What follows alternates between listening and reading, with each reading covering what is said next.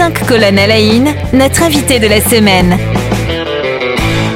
Bonjour à toutes, bonjour à tous. Émilie Koechlin est notre invitée cette semaine. Bonjour. Bonjour Cédric, bonjour à tous. Bienvenue, vous êtes psychologue spécialisé dans l'autisme et plus largement les troubles du neurodéveloppement de l'enfance à l'âge adulte. On va vous avoir avec nous euh, toute cette semaine pour évoquer eh bien, ces sujets et tout particulièrement le 2 avril, eh bien, c'est la journée internationale de l'autisme. Euh, et donc on va évoquer euh, l'autisme toute cette semaine avec, avec vous pour peut-être poser le décor, justement l'objectif de cette journée du 2 avril journée internationale de l'autisme. Quel est-il cet objectif? Oui, alors c'est une journée euh, de sensibilisation à l'autisme pour qu'on puisse euh, en parler un petit peu plus, que euh, le grand public connaisse un petit peu mieux le trouble du spectre de l'autisme. Alors chez nous, c'est une journée, et puis il y a des pays où c'est une semaine ou un mois entier à propos de l'autisme. Alors vous, c'est votre, c'est votre métier, c'est votre cœur de métier, vous, voyez ça tous les jours. Est-ce que vous avez la sensation, juste avant d'entrer dans le cœur du propos, que, que les gens ont bonne conscience de ce que c'est aujourd'hui l'autisme? Alors on en parle de plus en plus, on le médiatise de plus en plus, mais euh, souvent euh, on médiatise euh, des situations un petit peu extrêmes, soit des enfants très déficitaires qui, qui, existent, hein, c'est des situations qui existent, ou à l'opposé des, des génies qui ont des compétences vraiment exceptionnelles.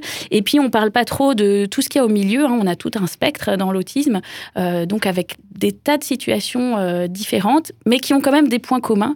Et c'est ça que je vais essayer un petit peu de vous présenter cette semaine. c'est vrai qu'on a fait un petit exercice même, j'ai tendance à dire ensemble, hein, où, où, vous avez rapproché effectivement des troubles de certaines musiques. Hein. Et du coup, il y a même des extraits qu'on allait chercher, qu'on va vous présenter pour mieux présenter ces troubles. Hein, voilà. Je, me suis dit, euh, comme on est à la radio, on va euh, choisir euh, des petites musiques pour essayer de, faire un petit parcours musical qui va nous accompagner toute cette semaine pour mieux comprendre des particularités de l'autisme. Voilà, donc c'est vraiment vous qui avez sélectionné effectivement ces différents troubles qu'on va découvrir ensemble cette semaine. Et du coup, je ne sais pas si c'est bien dit comme ça, mais les troubles qu'on évoque aujourd'hui, du coup, je, vous laisse peut-être les, les, les, indiquer, les, les présenter pour qu'on puisse eh bien, euh, se projeter finalement un peu dans votre réalité et plus largement dans la, réalité de, des personnes euh, autistes ou peut-être de leur entourage. Oui, alors je vous propose de commencer un petit peu par euh, parler des classifications pour, pour comprendre quels sont les signes qu'on retrouve dans l'autisme. Et puis on va détailler vraiment les symptômes qu'on relève et que vous pouvez rencontrer aussi quand vous rencontrez une personne concernée par l'autisme.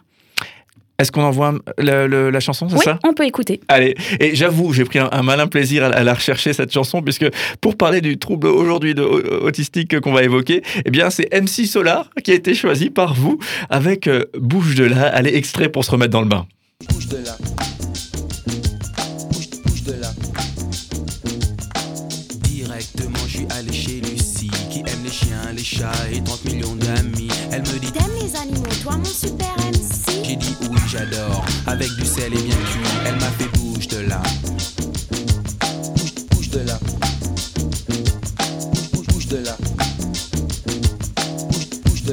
Ouais, MC Solar, bouge de là. On est de retour en, années 90. J'étais euh, étonné d'avoir ce, choix de musique pour illustrer le, trouble autistique qu'on va évoquer aujourd'hui. Oui, alors pourquoi je l'ai choisi? En fait, euh, euh, bon, MC Solar, c'est un pionnier dans, le rap français. mais voilà, dans le rap français, on a des choses un petit peu rigolotes qu'on retrouve. C'est souvent des groupes qui sont composés d'acronymes. je pense que vous vous souvenez des, des groupes comme IAM, NTM, il y a ATK, KDD, NAP, TCT, et puis. Euh, ça ne rajeunit pas. Voilà. Et en fait, euh, bah, nous aussi, professionnels, on, est très fort en acronymes. Euh, on a l'APA, l'association de psychiatrie américaine, qui publie le DSM, le manuel diagnostic statistique des, des, des, diagnostics. On a l'OMS qui publie la CIM, donc l'Organisation mondiale de la santé qui, qui publie la classification internationale des maladies. Et en fait, ce sont dans ces référentiels-là qu'on va trouver les groupes de symptômes euh, qui euh, décrivent les TSA, encore un acronyme pour euh, décrire les troubles du spectre de l'autisme actuellement. donc,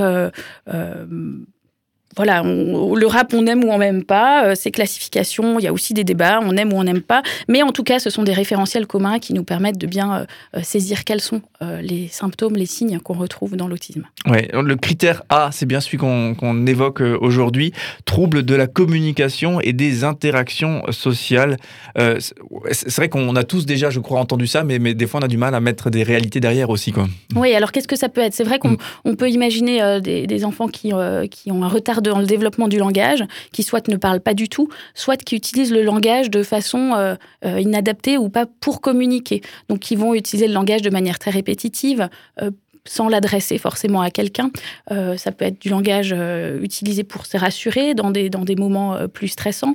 donc on peut avoir ça comme image et puis on, peut aussi penser plus tard, même à l'âge adulte, où le langage peut être utilisé pour communiquer, mais où ça va être difficile dans les interactions sociales de s'adapter à certains types de langage, comme par exemple les expressions imagées on va avoir euh, une manière de, coller assez fortement euh, à la manière littérale de s'exprimer.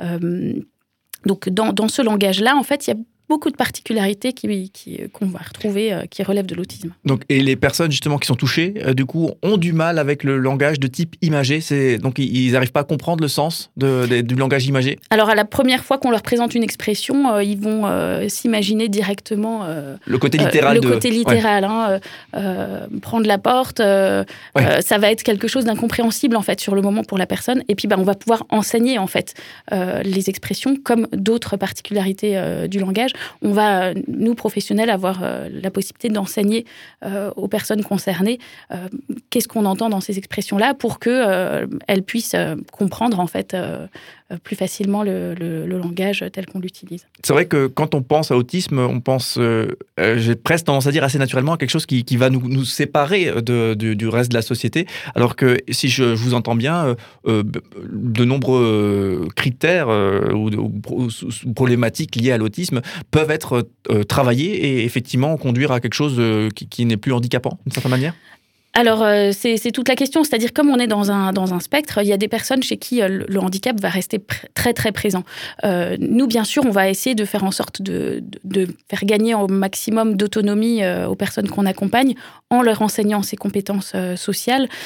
mais le handicap va rester présent parce qu'une fois que les compétences sont acquises, pour les personnes qui ont la capacité de les, de les acquérir, ça nécessite quand même beaucoup d'énergie de faire appel à ces apprentissages. Donc, ce sont des personnes qui vont en permanence permanence, puisqu'on est tout le temps dans des situations sociales.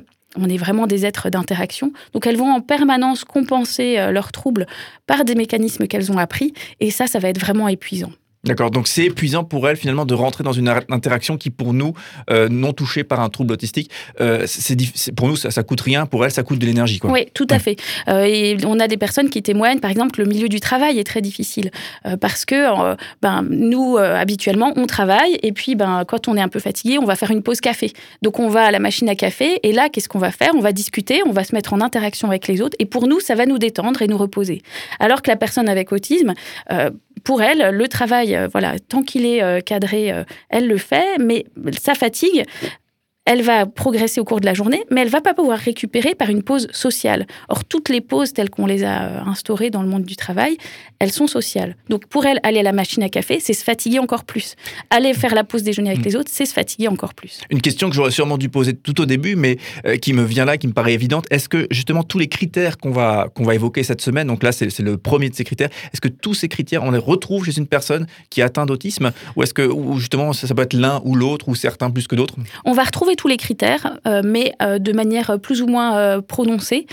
et dans les critères, en fait, si on regarde les manuels de près, on a des signes très très précis qui sont précisés, et il en faut un certain nombre parmi la totalité pour entrer dans, dans la classification. Et alors justement, quand on revient sur la journée internationale de l'autisme, l'objectif c'est aussi peut-être de pouvoir aider des parents qui, qui détecteraient ces signaux chez, chez des enfants? Oui, tout à fait. Le fait de sensibiliser le public, c'est aussi alerter, permettre aux parents de, reconnaître certains signes, permettre aussi aux professionnels de, première ligne, les assistantes maternelles, euh, les professionnels de crèche, euh, de, mieux repérer certaines choses. Bon, actuellement, euh, il y a une politique dans ce sens-là qui fait qu'il y a aussi plus de formation pour ces professionnels-là. mais c'est vrai qu'il il y a des signes qui ne sont pas évidents à repérer, surtout quand on a un premier enfant, qu'on n'a pas d'éléments de comparaison autour, qu'on n'a peut-être pas beaucoup de tissu social non plus. donc, il y a parfois des repérages assez tardifs qui se font. Et peut-être dernière question du jour, si on est le collègue de travail à la machine à café justement, et on, croise notre collègue qui lui peut-être est atteint d'un trouble autistique, mais peut-être léger, euh, où justement l'interaction sociale ne le repose pas, ça l'écoute de l'énergie. Est-ce qu'il y a quelque chose à faire peut-être dans notre attitude à nous, ce, collègue euh, qui accueille cette personne en situation de qui, est porteur d'autisme? Oui, tout à fait. Je pense que aller vers l'autre et euh, oser lui demander explicitement comment est-ce que tu voudrais que, que je me comporte avec toi? Pendant les pauses voilà, essayer de vraiment connaître et comprendre son collègue, parce que tous n'ont pas les mêmes besoins. Certains euh, ont envie d'aller vers les autres, mais ne savent pas trop comment s'y prendre. Euh, certains euh, vont vouloir qu'on les laisse complètement tranquilles. Donc, vraiment aller vers l'autre, lui, lui demander explicitement, avec bienveillance, essayer de le connaître. Et encore une fois, la communication clé de tout, même dans ces thématiques, effectivement, de, l'autisme. Alors, on rappelle, hein, vous êtes avec nous toute cette semaine, Émilie Kochelin. Vous êtes psychologue et spécialisée de l'autisme et plus largement des troubles du neurodéveloppement de l'enfance à l'âge adulte. Le 2 avril, c'est la journée internationale de l'autisme. Euh, il y, a, plein de sites internet euh, avec euh, effectivement des, choses bien en, matière d'information sur cette thématique-là. Autisme-aujourd'hui.fr. Vous avez également CRA-Alsace, CRA-Franche-Comté, si vous nous écoutez en Franche-Comté ou ailleurs. donc c'est vrai pour, pour chaque région, pour les sites du CRA. Et nous, on va faire un petit, un petit zoom presque chaque jour sur des, des actions qui sont menées justement, euh, il y a le fameux challenge des cœurs bleus. Pour ceux qui ne les ont pas encore vus passer, ces cœurs bleus, peut-être euh, euh, piqûre de rappel Oui, donc c'est l'association Autisme aujourd'hui qui est assez active dans la région de Strasbourg pour sensibiliser à l'autisme, qui lance ce challenge des cœurs bleus. donc l'idée, c'est de dessiner des cœurs bleus éphémères de la manière qu'on le souhaite, de les prendre en photo, de les mettre sur les réseaux sociaux avec le, hashtag challenge autisme ou autisme aujourd'hui. voilà, pour, pour rendre l'autisme visible en fait. Allez, à la bonne heure, c'est le défi du jour. On dessine un joli cœur bleu et on le partage. Merci d'être avec nous euh, toute cette semaine. On vous retrouve demain euh, pour continuer euh, nos échanges, toujours à découvrir ces fameux critères qui permettent de détecter l'autisme ou de, qualifier en tout cas l'autisme. et bien, pour se quitter, il y avait, donc, et à chaque fois, il y aura une petite musique hein, qui accompagne le propos. Bah, je crois que j'ai envie de, de balancer MC Solar, bouge de là, mais là, pour le coup, version complète. Allez, on se quitte avec ça et on vous dit à demain. À demain.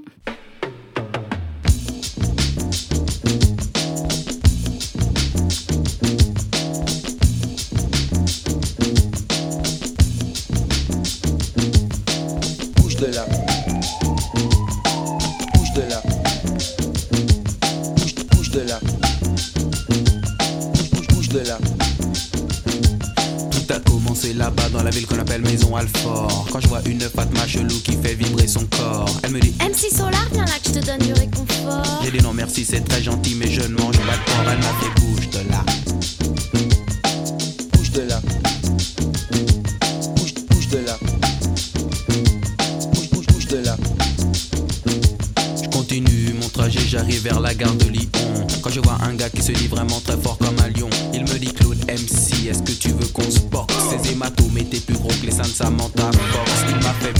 là.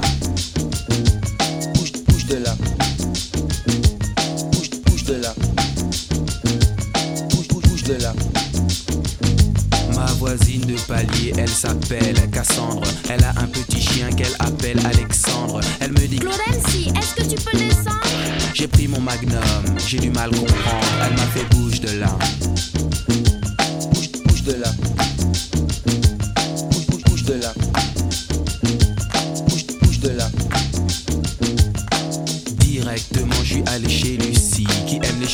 Chats et 30 millions d'amis. Elle me dit T'aimes les animaux, toi mon super MC J'ai dit oui j'adore, avec du sel et bien cuit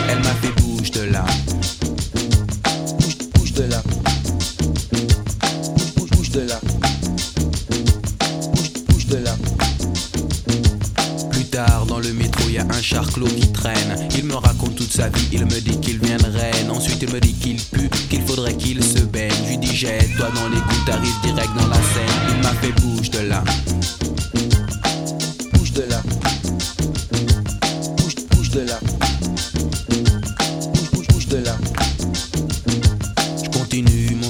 j'arrive sur le boulevard Barbès. Quand je vois un de mes amis qui venait de Marrakech Il me dit Arwa, Arwa, je t'achète tes rap en dinars. J'ai dit non, je veux des dollars car on m'appelle Solar. Il m'a fait bouge de là. Bouge, bouge de là. Bouge, bouge, bouge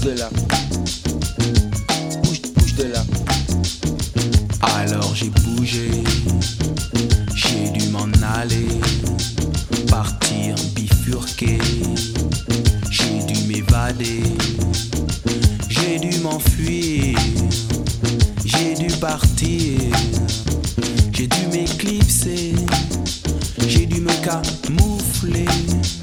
J'ai dû disparaître pour réapparaître. Oh, bouge de là, bouge de là.